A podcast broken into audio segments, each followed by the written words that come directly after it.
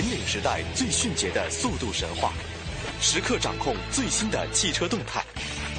永不塞车的路上心情。锁定都市的汽车电波，都市车天下，与您同行。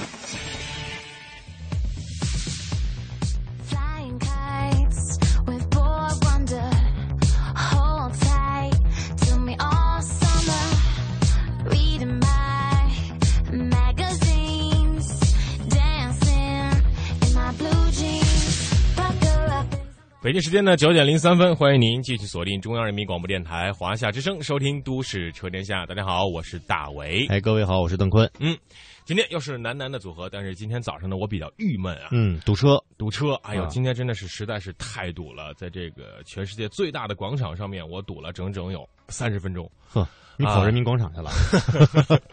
所以呢，让我这个也非常紧张啊，嗯耽误和大家见面的时间。没事，后台有我呢。还有我们的各位的啊，很多很好听的音乐和新闻。呃，应该说呢，今天早上是一个很繁忙的早上，呃，雾霾也比较的厉害，然后堵车也比较厉害。嗯但是有一个地方昨天晚上特别忙，哪儿啊？二十四点之前特别忙，啊，而且买东西跟买白菜似的。还分时段，超市吗？嗯、不是，啊，那是哪儿啊？呃，特别忙，那肯定是夜店了。哎呀哎呀妈，十二点之前很忙，十二点以后就不忙。哦，那就是慢摇酒吧。是哪儿呢？大家都应该知道，是我们的杭州。哦，对，据说杭州有一点事情哈。嗯嗯，到底什么事儿呢？我们来看一看。从传闻到辟谣，到再传闻，到再辟谣，到再再传闻，到再再辟谣，从前有座山，山里有个庙啊。一直可以说下去。这个经过几轮无休止的这个传闻限牌的风波之后呢，杭州版的限牌限行尘埃落定了。嗯，昨天晚上七点，杭州市政府召开了新闻发布会，宣布从二十六号的零点起，杭州市实行小客车总量调控管理，增量需要通过摇号或者竞价方式取得。杭州成为了继北京、上海、广州以及天津、贵阳之后，全国第六个限制机动车上牌的城市了。嗯，其实呢，这是有画面感的。我们来看、感受一下啊。嗯比如像高跟鞋呀、运动鞋呀、皮鞋呀，杭州汽车城旁边的车管所呢，白色的地砖上，形形色色的鞋子在记者眼前是来回的走动。门口卷帘门的帘子呢，也是哗啦哗啦的响个不停。数了一下，每隔三秒就有三个人进出。大厅里呢，充斥着各种各样的方言。嗯，咦，鬼鬼，还有孩子，嗯嗯嗯，侬这侬这这个菜要不要了？哎，要不要了？哎？阿拉不晓得。二十五号晚上十九点，浙江杭州市政府向公众发布，自三月二十六号零时起，杭州市将正式实施无偿摇号和有偿竞价相结合的限牌措施。嗯面对突如其来的消息，让沸沸扬扬的限牌的传言是板上钉钉了。嗯限牌规定称，自二零一四年三月二十六号零时起到二零一四年四月二十五号二十四时止，全市的暂停办理小客车的注册、转移、转入本市的变更登记。一时间呢，杭州不少车主就揪起了心，更是忙坏了车管所的工作人员。嗯有人就说了：“哎，我这车子啊，从外地转到杭州来，还来得及吗？”嗯啊、其实呢，已经连续加班几天的这些工作人员呢，不少的都已经开始喉咙沙哑了。嗯那工作人员的桌上都有一瓶水，但是呢，这个工作人员呢是真的没有啊，因为他嗯太忙了，来不及，也没有时间喝。一位姓万的工作人员呢，就如实的告诉记者了，面对这些疲惫的他们呢，这手里呢还在不停的整理资料呢。嗯，而且已经工作了连续十四个小时。对，除了车管所，还有一个地儿大家都应该知道也很忙啊。嗯这个情况我们在北京几年前也见过。肯定是跟车管所有联系的对啊，啊。四 S 店嘛。对对对对对，四 S 店的工作人员是忙的一脑门子汗，但是脸上挂着满意的笑容啊！这一晚上确实是赚的是盆儿满钵满。嗯，其实，在杭州石祥路两旁的汽车销售店里呢，人潮涌动，前来购车的市民呢，也是把各家门店呢挤得是水泄不通。记者了解啊，就是在头一天的晚上啊，嗯众多的店家都没有一些优惠措施，但是依然阻挡不了市民的购买热情。还优惠呢，你哎赶紧要不要 啊？对啊，那个有一家店雪佛兰的销售人员这拿着喇叭呀，挽起袖子，啊，顾客们再次提醒各位，不要再纠结了，赶紧的下单吧。嗯，跟不要钱一样。对，啊，两又平时优惠差了两万块的车已经被卖完了。这个经理就说了，根本就没地方开呃放车，开票都来不及了。嗯，有一对小夫妻呢，不放过任何时间啊，语速急促的问道：“哎，这个多少钱啊？这低配还是高配的啦嗯啊，反正 非有配的常着急不错了啊。啊！其实人群当中呢，二十岁的一位小沈呢，买了一辆十三万四千九的雪佛兰轿车。他呢就告诉采访的记者，考虑了一个多小时才下单。拿到机动车统一销售发票单的这个小沈呢，舒了一口气，笑着对记者说：“哎呀，俩字儿值了。有一款车是五万七千八，卖的非常火啊！七点钟公布，八点钟就卖完了，一个小时卖了多少辆呢？六十辆，咱们算算，一分钟就一辆啊！”嗯杭州市统计局统计数据显示，今年一到二月，该市的这个实现了汽车类的零售额呢一百二十四点一三亿元，比去年同期增长了百分之二十九点八。仅汽车就对该市消费品零售总额的贡献增幅达到了五点四个百分点。其实我想问，嗯，这一晚上过去之后，这些 4S 店该怎么办？嗯完了消停了呗。对你看看现在北京的 4S 店，嗯啊，大家都在拼命的去拉客户，呃，拉这个摇到号的，拉这个来换车的这些客户，呃，对于很多朋友来说，这是一个利好的消息。对啊，所以呢，在北京的 4S 店呢，进到店里第一句话就是：“您是置换还是购买新车 你你有指标吗？？” 对，里面请的客官。好，继续来看啊最新的消息。财政部部长最近表示，将提交人大立法的环境税，今后将逐步增加对排污的处罚，可能要先增加二氧化硫和氮氧化合物的处罚。根据环境税啊，他指出，房地产税也需要全国人大立法。尽管这个改革比较复杂，但立法进程会适时的推进，财政部将积极的配合。我们再来看下一条消息：时隔三年的北京机动车排放标准呢，将再次完成京五向京哎京四向京五的一个跨越啊。嗯北京市环境保护局机动车排放管理处的处长呢李坤生也表示，北京呢在二零一三年二月一日呢是实行了京四的排放标准后，将在二零一六年呢率先实行京五的排放标准。嗯，其实这样的标准呢，对于还没有适应这个新的排放标准的自主品牌的企业来说呢，要想守住北京的市场，就必须马不停蹄的开始准备下一阶段的新技术的升级。而同时，日渐严苛的限行限购标准也使自主品牌面临着重压。嗯。呃据相关的人员介绍呢，北京啊将在二零一六年呢是力争实施第六阶段的机动车排放标准啊，嗯刚刚也是五到六啊跨越。那目前呢正处于研究阶段，而这一排放标准呢将以全世界控制机动车最严格的美国加州标准为参照。嗯。好，再来看一下自主车型啊。跟随二月整体车市的走低，自主品牌份额同比遭遇到了六连降。随着奇瑞、吉利、长城等车企相继进入战略调整期，自主品牌的缺氧状态或将持续。中国汽车工业协会发布的最新数据显示，二月份自主品牌乘用车销售五十点三七万辆，占乘用车销量的百分之三十八点三九，同比下降了百分之四点六。这是自去年九月份以来，自主品牌占有率同比连续第六次的下滑。那从今年的一到二月自主品牌乘用车销量前十名来看，除了上汽通用五菱和长安保持了高位增长之外呢，长城的销量同比仅增长了百分之五，像奇瑞呀、比亚迪、吉利同比呢均出现不同程度的下滑。专家表示，自主品牌呢目前的这种低迷还将持持续啊，不要期待迅速的回暖。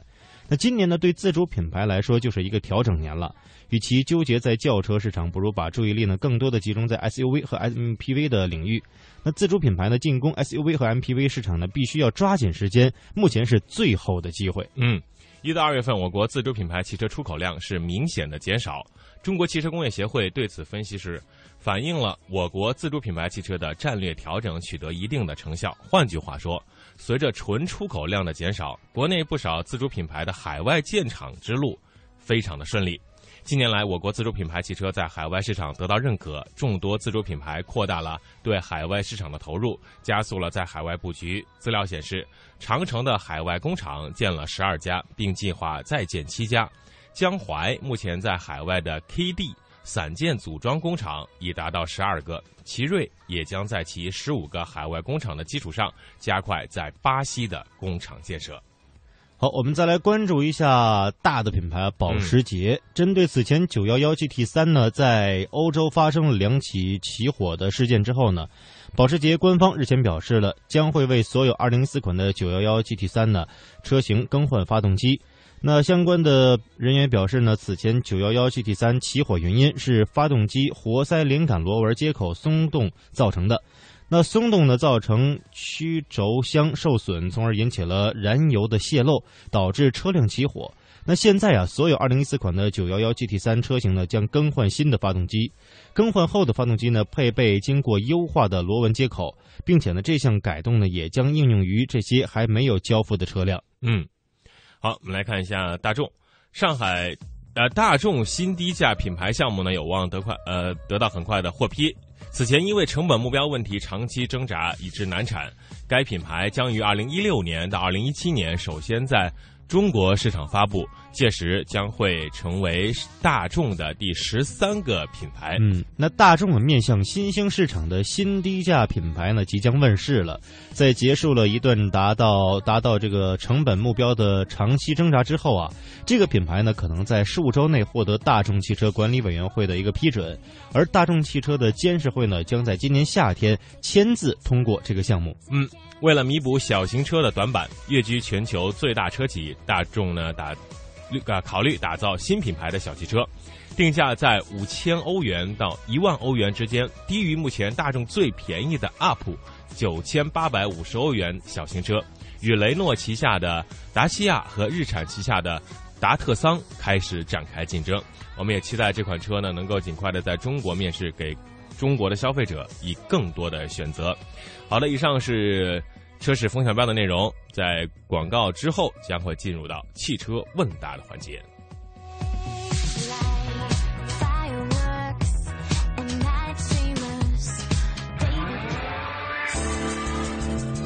都市因为汽车更加精彩，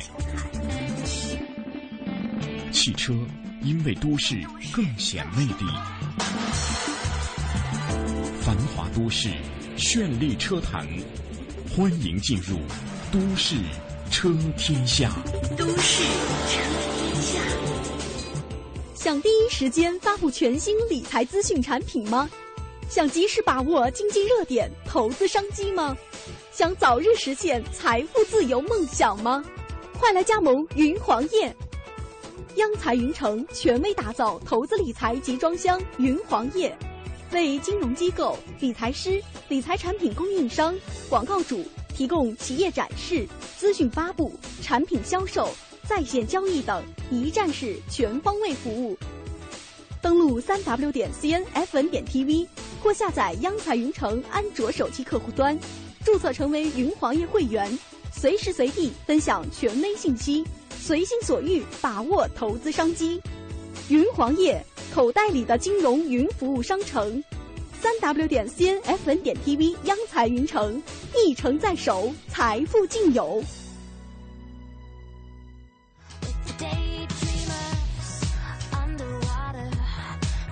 好，欢迎回来，继续我们的都市车天下。下面呢将会连线我们的汪贵行高级工程师，汪工你好。哎，你好，主持人好。嗯，呃，首先呢，第一个问题就抛出来了，好像这个问题还比较的专业一些啊，请汪工呢啊给我们解答解答，说这个点火开关啊，打开启动正常，无电到达点火线圈，有时又能够正常启动，呃，这个是什么问题？那个估计是点火开关到这个点火线圈这条线路上面是不是有接触不良的情况？嗯那么有的时候可以点火，如果通了它就点火了；如果是接触不良，它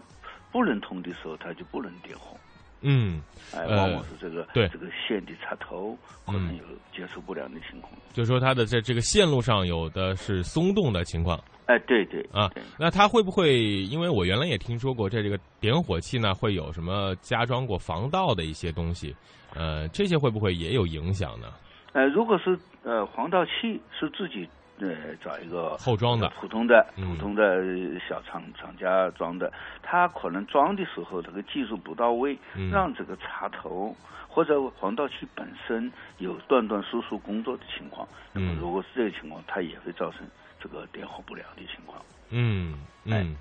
那就还得把线路先查一查啊。嗯好，来下一个问题。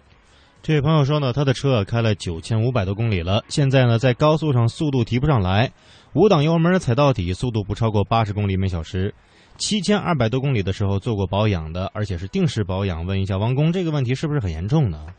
这显然是应该要重视了。嗯因为这个机呃把油门踩到底，发动机啊好像车速度提不起来，这个提不起来呢，这个估计呢呃有两方面的原因。第一个是发动机本身是好的，嗯但是由于波箱，它不能把全部把把发动机的全部动力啊传递给这个呃就是底盘。嗯呃，如果是不能传递，那么波箱说自动变速呃变速器本身是不是有什么故障？嗯这种情况往往发生在自动变速器上面，嗯。呃，它会有，因为这种变速器它里面有很多是摩擦片，嗯。啊，摩擦片如果是呃压不紧的话，那么动力就传递不过去，嗯。所以呢，轮子上得不到足够的动力，所以车速就不能上去。嗯。呃，再一个情况呢，有可能是发动机本身的故障。哦。如果发动机本身故障呢，当然动力就就已经不大了嘛，它当然车速也提不上去。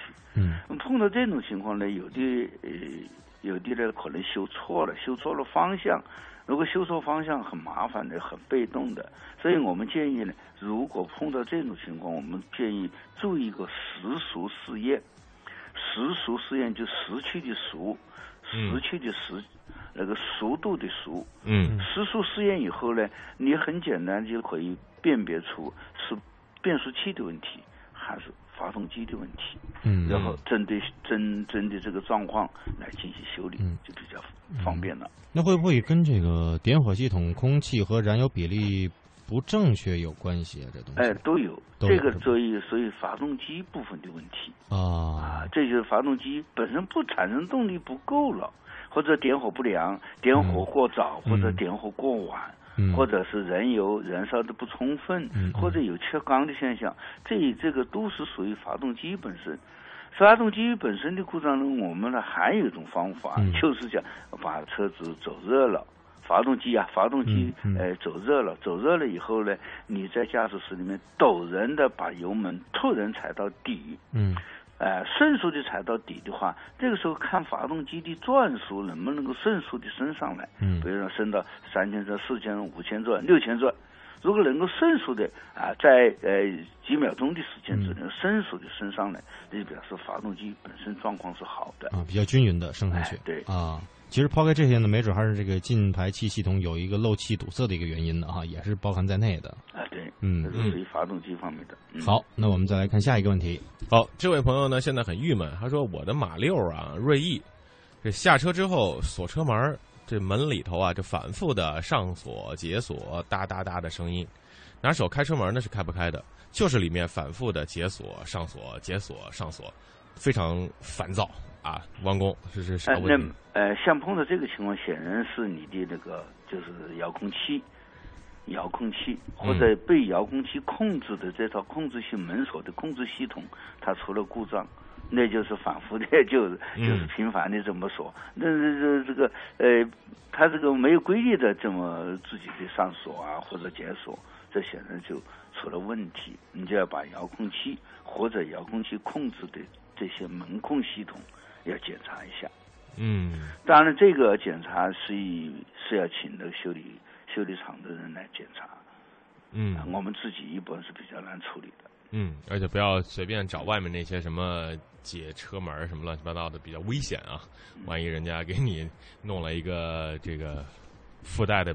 遥控器的话，就可以把你的车打打开了。好，我们来看下一个问题。这个问题呢是说关于在车子的仪表台内的话题。呃，汪工您好，我的车子呢仪表台里面老是像有水沸腾的声音，刚开始的时候偶尔有声音，但是并不大。修理厂去的时候呢，师傅说不影响什么，不不用管。现在的情况是，钥匙一插进去，一通电就开始有水沸腾的声音，而且声音比原来大。请问一下汪工，这是怎么回事儿？呃，如果是这个，估计不是仪表本身的问题，因为仪表本身它不会产生这个有这个浮腾的啊或者什么异响，因为几个仪表嘛，它本身它不产生的。但是仪表台的后方，我们隐呃隐蔽在后方的，它倒是有一个空调系统，就是空调管道。空调管道里面有几样东西，有个有蒸发器，也有散热器，啊、还有风机，还有温控门，还有出风门等等等等的。像这些装置，如果是呃，就是空调系统，嗯如果是啊，比如说呃蒸发器有情况，或者是散热器，就是水箱的散热器，呃，里面有有情况的话，嗯可能可能会不会产生这种声音？是不是？我建议他，嗯，除掉仪表板本身之外，还检查一下这空调系统，嗯，空调系统的问呃，题，空调的风道系统。空调的风道系统。哎，对。嗯，好，这位朋友呢，听王工的指导呢，赶紧去查一查。好，下一个问题，这位朋友说，怠速马达可以刷吗？问一下王工，可以刷是什么意思？我们没听明白他。是不是想把这个马达的功率变大呀，还是怎么着？哦，那个怠速马达嗯现在的有呃有些发动机啊，它当着不踩油门的时候，发动机要工作，那就属于怠速状态。怠速状态那个呃一定要进空气，所以呢，呃过去呢是采用了怠速控制怠速啊这个怠速阀来控制。怠速阀有两种，一种是步进电机式的，一种是旋转阀阀式的，让一部分空气不通过节气门而旁通到发动机里面，让发动机呢有有空气可以运行啊，可以点火燃烧，是这个情况。如果怠速控制阀啊这个出了问题的话呢，这个会造成怠速不稳、怠速过高或者怠速偏低这些情况。都是不好的，嗯，所以我们呢一般要清洗。但是现在，呃，现在呃主流的发动机呢，现在已经不采用这种方法，因为这个方法成本太高了，所以现在采用了电子节气门，用电子节气门让主就是节气门本身稍微开一点点，也同样的能够让空气进入到发动机啊，跟混合跟油混合油来进行燃烧也是一样。所以现在的怠速控制法呢，应该是用的比较少了。嗯嗯，好，我们再来看下一个问题。嗯，这个问题呢是速腾啊，速腾这个急加速的时候，四档连续的想呃想再往上加油，但是升不到五档，抬一脚油才能够升到五档。开始呢说是一缸间歇性的不工作，还说是点火线圈的问题，然后更换了一个点火线圈，跑了一天又只有两缸，这次干脆都换了，换了四个点火线圈了，还是没有好。火花塞三万公里的时候还行，现在刚跑了一万七千公里，这这这很着急啊！弯工怎么办？呃，关于速腾呢，这个车子呢，应该上总的来讲，应该是表现的是不错的。嗯但是为什么这个车子连换了四个点火？它因为是独立点火嘛，嗯然后连换了四个点火现象，好像这个什么发动呃波箱啊，有什么四档的、嗯升不上去升不到五档，这个也可能是跟变速器工作有关系。嗯如果是你修错了方向，嗯光修发动机，再把发动机修得再好，它动力传递不过去。嗯。啊，没有缺了一个五档，它照样的是没有五档。再把发动机修得再好也没用，嗯。所以我们呢一定要注意要检修波呃变速器是不是它的各个档位工况都是正常的。嗯。哎，这种情况呢，往往我估计呢是跟波箱的工波箱有关系，因为波箱会出现这种情况，因为这个五档的工作，五档的工作是这个是另外东西在操纵它的，所以如果如果这个操纵五档的这个装置损坏了，它就不能到五档，当然车速就上不去了。嗯，好，这位朋友呢，不要一味的就往一个方向去查，呃，再回头看看波箱是不是有问题，呃，检查一检查，不要盲目的去更换这个更换那个。您都换了这么多了，还是没弄好，是不是方向错了？赶赶听听王工的建议，去呃店里查一下这个波箱。好，下一个问题，这位朋友在问王工啊，说三元催化器损坏以后车会怎么样呢？呃，三元催化器本身呢，它是属于对排气进行处理的一个装置，能够把这个它能够把什么呃一氧化碳、碳氢化物和氮氧化物，这些都是有毒的气体，它能够处理，处理以后呢，变成了没有毒的二氧化碳和水蒸气以及氮气。因为汽车的正常的排放是水蒸气和二氧化碳，但是燃烧过程中总是有一些这个有毒的气体。也就讲刚才讲的一氧化碳、碳氢化合物、氮氧化物，这个有毒的气体呢，那是不允许排放的。所以呢，进行一个处理，这个处理就靠三元催化净化器。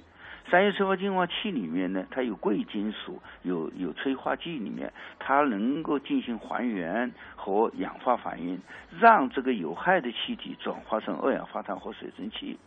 是这么情况。所以三元催化器损坏呢。对发动机本身，对汽车本身，似乎好像是没有什么太大的妨碍，除非发生了堵塞。如果没有发生堵塞，它是不会产生什么。但是对公众、对对对这个环境有妨碍，所以我们还是要处理的。好，嗯，好，来看下一个问题。这个问题呢，比较的有意思啊。他说，这个大众的 Polo 大修之后工作不正常，发动机抖得非常厉害，这是为什么？王工，哎，如果是发修了以后，大修以后，发动机还是抖动，那么肯定肯定是要找修理厂的。嗯，你没有修好，为什么会抖动？往往可能跟缺缸有关系。所谓缺缸呢，就是某一个缸不工作，那显然它就不，它就抖动了。这个缸不工作，只有只有四个缸，有一个是有有三个工作，一个缸不工作，就好像一个桌子就放不稳一样的，发动机就会抖动。很明显的，你找到这个缺钢的部位，或者是点火不良，或者是供油不当，啊，没有供到位，所以呢就会造成缺钢。那么这种的技术呢，应该是很好检查的，而修理厂应该有具有这个水平，能够检查得出来。首先可能就是缺钢的问题，这个一定要回到修理厂，让他给你好好的弄一下，不要被人给糊弄了，因为。呃，咱花了钱，还是得图个安心省心啊！去店里好好的查一下。好的，王工，我们看一下时间，今天的问答环节就到这里，非常感谢您的回答，我们下周同一时间不见不散。谢谢王工，再见。好，再见。嗯。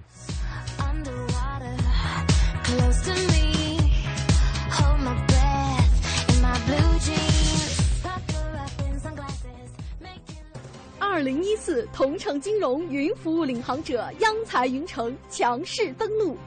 登录三 w 点 cnfn 点 tv 或下载安卓手机客户端，即刻注册财富共享。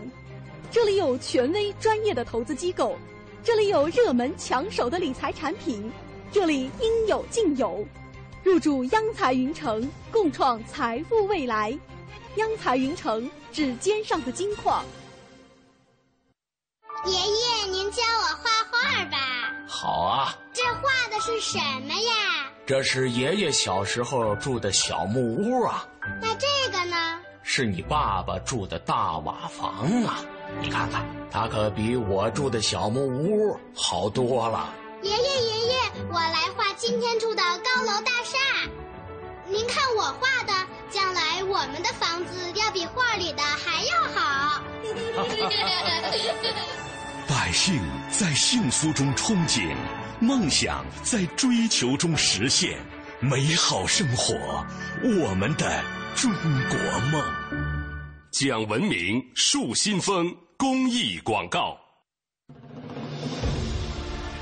我们都有一个梦想。中央人民广播电台香港之声携手香港青年交流促进联会。共同推出“梦想舞台二零一四”，为你的梦想加油助力。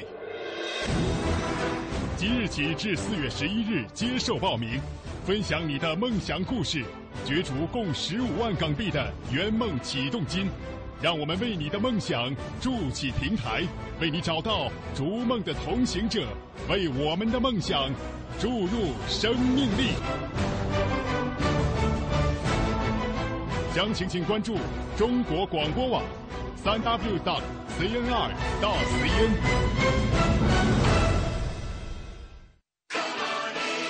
都市车天下，车秀场。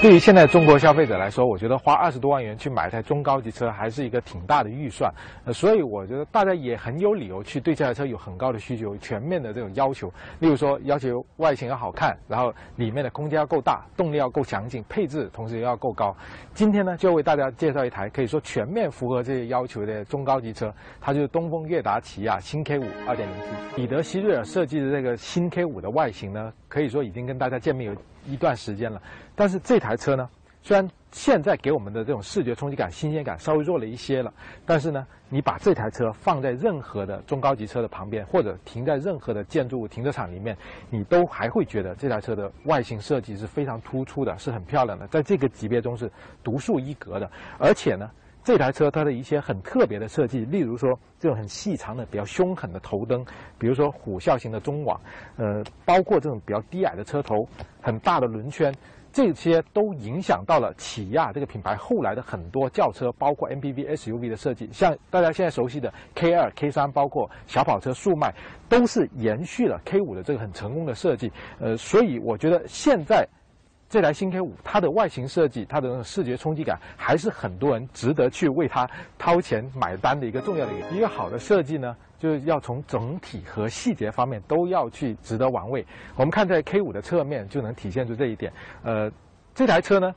它身材是很修长的，但是呢，它整个车顶的弧线是很平滑的溜下来的，然后下面的这个窗线呢，又是渐渐的往上收的，这样就给人一种呃，整个车尾呢会稍稍压缩一点，有一点传统的运动型车或者轿跑车的那种设计的风格。呃，另外呢，一些细节方面，我们看到。比如说这个地方是它一个特色设计，就是设计师用了一条从后至前的很流畅的这种镀铬饰条，把整个前后尾相连起来，呃，看上去又有档次，就中国人喜欢镀铬亮闪闪那种档次感。然后呢，又会觉得整个车头车尾是一体的，而且呢，在这还有一个很独特的地方，就是它整个车顶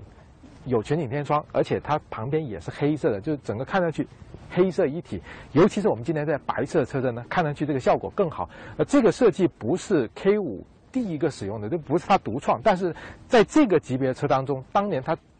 刚刚出来的时候呢，这个设计它很大胆的使用了，而且。一下子给人的视觉冲击感就很强。现在我觉得中国消费者呢，也应该是挺喜欢这样的设计。K 五的车尾呢，用了一个比较轿跑化的短尾的设计，然后再配上下面的黑色的塑料保险杠的护边，还有这种很大的椭圆形的排气管，整体营造出这种运动的感觉。而尾灯呢，还是这种比较细长的，呃，比较家族化特色这个尾灯。而且现在新的这个 K 五呢，它用这种很流行的 LED 的灯带，就更有档次感的灯带呢，去。替代了以前传统的灯泡，呃，晚上看上去呢，视觉效果更好。好，我们打开这台车的尾箱看看，呃，很多人可能会觉得小尾设计呢。可能就意味着尾箱空间会比较不足，但是我们打开之后看到 K 五这个尾箱，它里面的深度其实挖的是挺足够的。就是设计师其实在功能性设计方面，呃，还是动了一点心思的，就是实际的利用率还是挺好。呃，稍微有点不足的就是这个地方的开口溜有点小，可能有一些比较大的箱子或者物件呢比较难放得进去。呃，这个尾箱我最钦佩的一个设计就是，它竟然在底下呢。能够放下全尺寸的十八寸的备胎，呃，可以看得出来，就是在保证尾箱实用空间的同时，它又给你一个大备胎，这个就真的是体现了设计师对空间的这种呃很灵活的设计。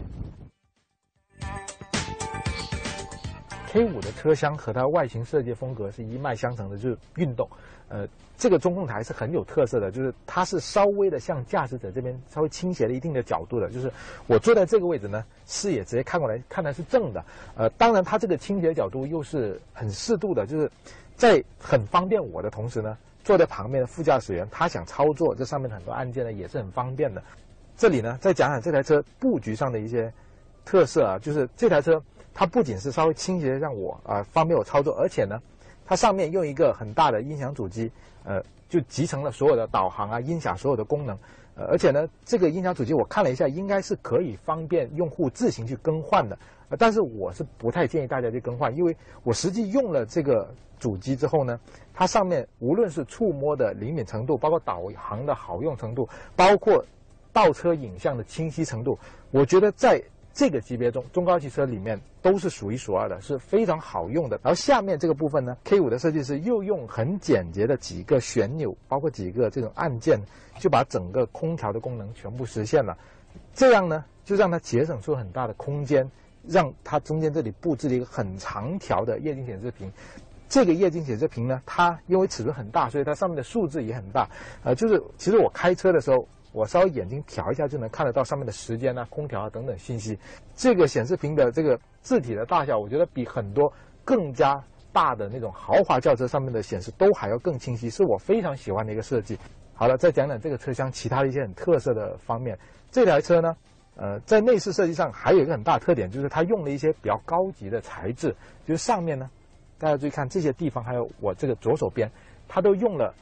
皮革加缝线，就把它整个这个轮廓给勾了出来。呃，这个在目前的中高级车中，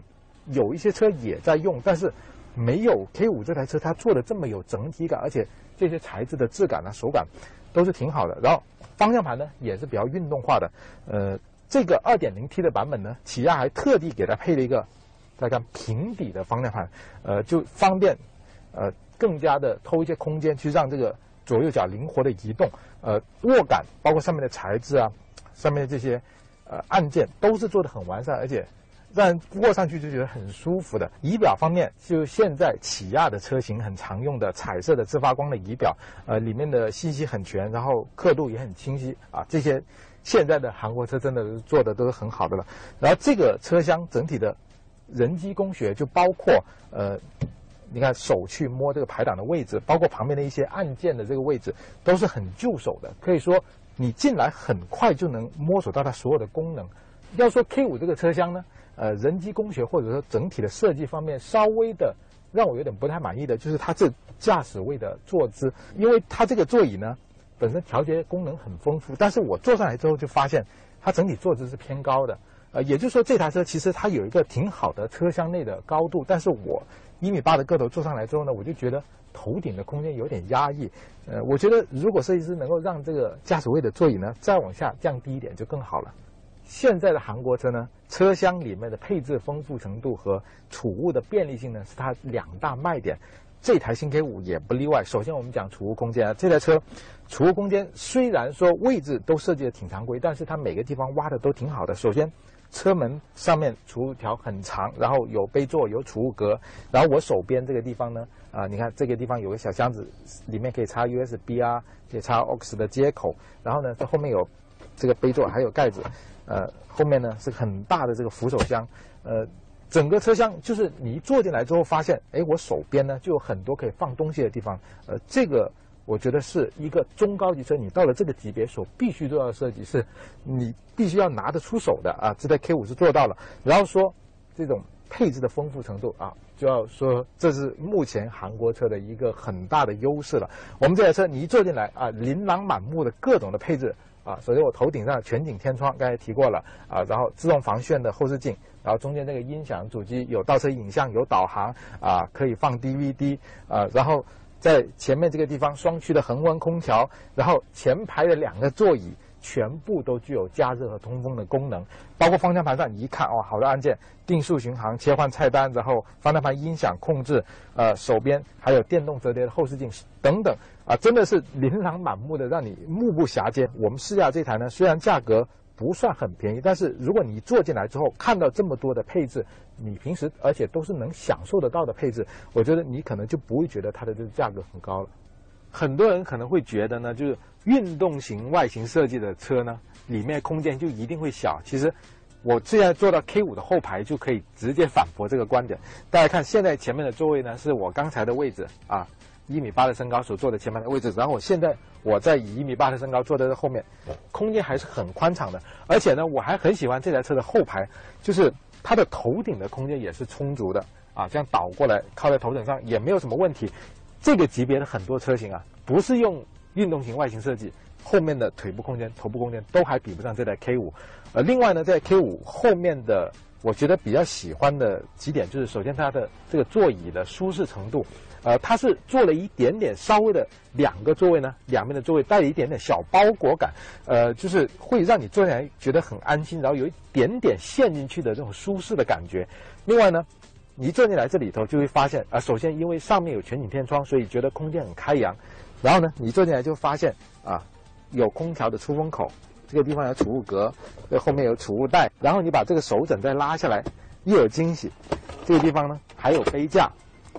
这里呢打开里面还有储物格，而且这个储物格里面还是铺了绒布的啊，质感很好。然后这里还有个小盖子，再掀开，这里呢还可以独立的去调节音响的音量啊、模式啊，还有后排两个座椅还有加热功能，这些呢。可以说都是你进来之后一步步的让你会喜欢上这台车的后座的很多方面，呃，这台车的后座呢有两个比较小的问题，呃，可能会有些人不太喜欢。首先呢，因为这台车它的窗线呢是渐渐的往上扬的，后面这个地方收起来，所以它的后面这个窗呢是比较小的。有些人可能会坐这样的小窗的后排会容易晕车，但是我觉得另外一部分人可能又会觉得。因为这个窗比较小，然后这个地方壁板比较靠上，所以坐在这里呢，可能会觉得安全感很充足。另外呢，这台车在设计上，现代起亚这个平台的车型，它这一代啊，全部都没有后排座椅的这个放倒的功能，这个地方只有一个小口子，可以去跟后排连通，可以取一些东西。呃，但实用性不是特别的高。呃，这个可以说是整个 K 五这个后排比较大的一个缺陷了。呃，但是整体来说，我觉得以这台车运动型的外观设计，然后不算是很臃肿的车身，能够做出这样比较宽敞的后排，然后周围的人机工学设计、配置等等各方面都齐全，呃，真的还是挺让我喜欢的一个后排。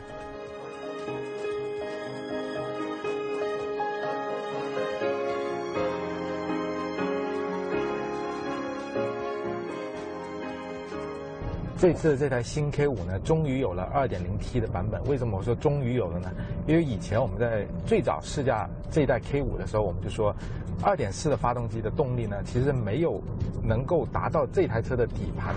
车架的那种极限，就离得还挺远的。呃，当时呢，K 五在海外就已经有了 2.0T 的版本了，所以说现在我们终于等到了这个 2.0T 的版本。呃，这台 2.0T 的发动机其实从输出数字上来说非常了得，最大功率是到了180千瓦，然后扭矩是350牛米，呃，可以说在目前国内这个级别的 2.0T 发动机，输出数字上都是名列前茅的，呃，实际开起来呢，呃，动力也是完全匹配得上它的这种数字，呃，从一千多转开始就起步开始，它的。每一下对这个油门的反应跟动力涌出来的感觉呢，都是很强烈的。从两千多转呢，就稍稍做中段加速的时候，那种很明显的涡轮发动机的那种特性，就是有那种很明显的拉扯感。而且，如果你是转弯的时候呢，想要再用力一点去开呢，或者油门给大一点呢，它这台车还会有。那种前驱大马力车很常见的那种扭力转向，而且电子系统也会积极的介入。所以说这套动力，我觉得一般市区上开，就是普通人你一上来一开就会觉得，哎，这台车的动力确实明显的比以前的2.4的版本要好。在各种路况下开呢，比如说城市快速路、高速，因为这台发动机呢，它整个全段的输出是很线性的，就是虽然它的有那种涡轮发动机很常有的那种拉扯感啊，就很强的扭矩出来，呃，但是它输出整体还是很线性的，而且这台发动机开到比较高的转速，就是你把转速拉高一些啊，拉到四五千转，它的后劲也还是有的，它不会有那种很明显的泄气感，呃，这个是呃这个发动机给我留下很好印象的一个方面，呃，另外呢。呃，我很喜欢这台车的这个变速箱。呃，以前我们一直都说过，就是现代起亚的这个六前速的自动变速箱，它匹配了很多排量的动力，呃，一点六升、一点八升、二点零升、二点四升自然吸气的都匹配的很完善。而这次呢，它配在一个扭矩很大的这种涡轮增压发动机上面，呃，表现仍然很不错。呃，虽然我能感觉到它的换挡动作呢。就每次换挡那个动作是比呃自然吸气版本的换挡动作要稍微大一点点，呃，但是你这个级别的很多搭配 2.0T 发动机的 AT 变速箱来说，它的这个换挡的聪明程度，包括每次升档降档这种顿挫感呢，已经是控制的很不错了。而且就是你稍微变一下节奏，或者是想要啊快一点节奏去开呢，运动一点开呢。这个变速箱它的反应也是跟得上的，就是你不会觉得这个变速箱它是在拖整个动力的后腿，所以整个动力呃衔接起来是挺流畅的。这个呢是说明了现在现代起亚在这个动力匹配上一个很高的水准。我们从这套系统呢再次看得出来。如果让我去呃给 K 五这套 2.0T 的动力系统挑一点毛病呢，呃，其实我觉得毛病不太多，呃，唯一挑得出来几个。首先，我觉得这个发动机呢，就是声音魅力上会稍微欠缺一点，就是呃整个运转的感觉会稍微粗糙了一点，而且在呃低转速下，我感觉它的抖动呢，就是整个发动机的 NVH 呢做的没有说达到很高级的程度，呃，这是第一。第二呢，就是我之前提到过这台车，它的高转动力是有的，就是它高转是不会泄气的，但是。呃，感觉这个发动机呢，运转到高转之后，它没有那种很雄厚的或者很完善的那种精密感，呃，所以说声势精密感是这套动力系统比较欠缺高级感的两个方面，所以呃，不能算是很大的缺点吧。如果你日常使用它的动力是够的，只不过是呃，就是那种质感的高级感稍微弱了一些。我们知道现在现代起亚的。很多车型，包括 SUV，包括 B 级车、A 级车，很多呢都已经用上一个叫柔性转向系统，就是它把整个转向呢，电动推力转向可以调节轻重等等各个方面，就是会提供多种模式给你去玩。呃，但是呢，那些转向都有一个很大的问题，就是回中力比较不自然，就是你稍稍打一点点角度呢。它硬掰回来那下感觉是很奇怪的，就就是其他品牌的车是很少有这种特性的。呃，这台 K 五呢，我们摸索了一下，它其实应该也是有这个柔性转向系统的，因为它有一个 Driver Mode，就是可以让你调节几种驾驶模式，呃，像呃节能啊、运动啊、普通啊，这个转向呢也会稍微的这个轻重有一点区别，呃，但是没有像呃。这个平台的像索纳塔八代啊，像名图啊那么的明显，而且呢，我们开起来之后就发现，K 五这个转向和索纳塔八代就同平台的两个车型呢，这个转向是有很明显的区别，就是 K 五的这个转向，大家看我稍微的转动一点点，它的回中力是很自然的，呃，可以说是我们现在接触过的这一代的现代起亚的所有的 B 级车、SUV 呃等等车型中。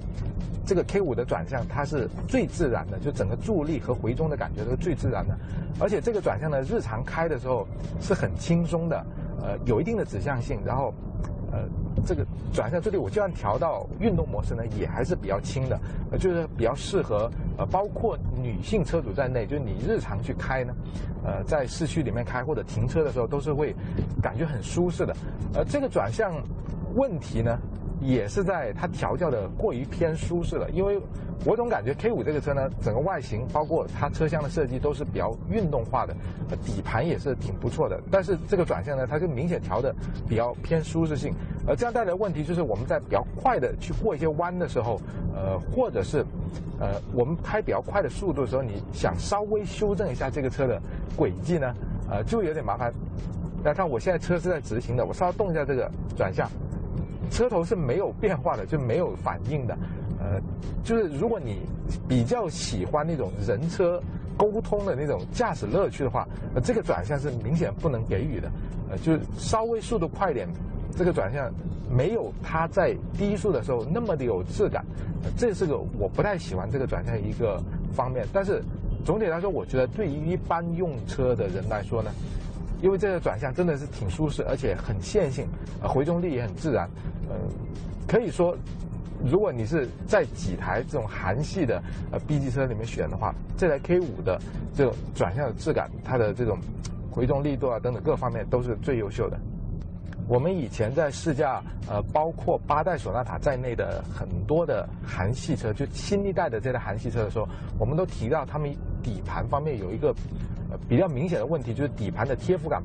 不太好。呃，为什么呢？因为呃，整个的现在新一代的这台韩系车呢，他们都喜欢用比较大的轮圈，然后比较薄的轮胎，这样呢会让这台车在比较快的去过一些呃桥缝位啊，就是比如说路面上有点不平的时候呢，整个车会很容易抛离起来，因为它的轮胎已经不能帮助悬挂去做很多的这种吸收震动的工作了，呃，就只能靠这个悬挂去硬扛。但是在这台 K 五上面呢，呃，感受又会有一点不同。总体来说，我开了很多路况，这台车呃高速也开过，包括一些比较烂的路面也开过。呃，这台车的底盘的厚实感和贴服感是，就和它同平台的兄弟比呢，它是表现很出色的，可以说是有一点接近欧洲车调教的那种质感，比较紧绷，然后很厚实，而且它又不是说那种硬的很过分，然后过一些抛高的这种障碍的时候呢，它又不会说整个车身马上一弹起来就拉下来，呃，让人心里很惊慌。呃，所以说贴服感呢，这种厚实感，呃，滤震的效率各方面都是挺不错的。呃，尤其是我我们今天试驾这台车也是用的十八寸的大轮圈，很薄的轮胎，呃，开一般的烂路。比较快的通过那种冲击，砰的一下上来那一下呢，也是让感觉这个悬挂呢它是撑得住的，就是没有去让人有点担心的感觉。呃，这个是 K 五这台车就行驶品质上、高级感上给人很大好感的一个呃重要的方面。呃，当然你如果说这台车底盘调教的有多运动，又没有稍微快点开，因为我们今天开的是 2.0T 的版本，它的前驱然后扭矩比较大，你稍微开快一点呢，它还是那种比较明显的呃推头的趋势，而且你不会感觉这个车身会很灵巧，就是比如说像君威那种啊车头响应很快啊，然后整个车身很紧凑的感觉，它不会，它还是一个很普通的、很正常的这种房车的感觉，车身改变比较大，然后前面的动力比较强，稍微收一下油，能够比较合理的通过这个弯道，但是你说整个车的这种运动感呢，就给人这种感官上的刺激呢是比较不够的，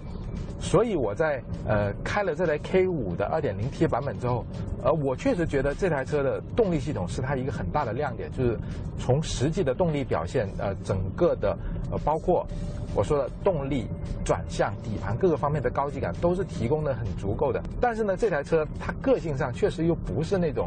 像它外形所体现出来的那么科幻、那么运动的感觉。呃，它走的呢还是比较偏向中庸一点，就有点类似呃凯美瑞啊或者雅阁所走的那种路线，就是稍微的偏向家用、偏向舒适一些。呃，当然它就能够提供给你很好的这种动力储备。呃，驾驶乐趣方面稍微欠缺一点，但是日常用这台车呢，呃，你开起来会觉得很舒适，坐起来啊、包括这台车呃隔音呐、呃底盘滤震等等各方面呢，都能给予很好的高级感。所以总体的动态表现，我觉得这台车在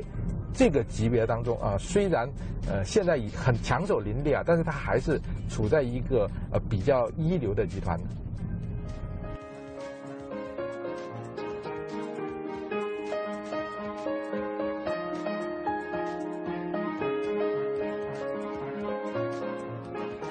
我们今天试驾的新 K 五二点零 T 版本最高配置这个车型呢，售价是二十四点九八万元。有的人听到这个价格可能会觉得，哎呀，卖的好贵，呃，但是呢，通过我刚才的全面的介绍，大家可能会能发现，这台车无论从外观的设计、里面的空间的实用性、配置的丰富程度，包括它实际的动力性能，其实都是很对得起这个价格的。也就是说，如果你真的是为了自己的需求去买车，这台新 K 五它是完全能符合你各个方面的需求的。呃，如果你只是为了需求买车，而不是去重视那些所谓的什么品牌价值那些比较虚的东西，我觉得这个价格对这台车来说也许不算很贵。我们之前的车评中经常会跟大家说，某台车它的方向盘是不能调节前后的，呃，人机工学设计有点小问题。今天我就要为大家演示一下为什么不能前后调的方向盘是不科学的。呃，我现在上了这台车呢，我要先把座椅往后移，调节到好适合我腿的位置，好这个位置。然后呢，这个时候我就会发现呢，大家看我的手在这个地方，其实方向盘的位置是不对的，我就需要把方向盘往后拉一点，好，拉到这个位置。OK，当人坐在这个正确的坐姿之后呢，两个手往前伸，这个腕部要达到方向盘的顶端，这个才是最正确的方向盘的位置。比如方向盘和人和腿的位置都达到最科学的位置之后呢，才是最安全的驾驶坐姿。所以呢，这种方向盘调节前后的这种装置是非常必要的。呃，希望大家在选车的时候也非常要注意到这一点。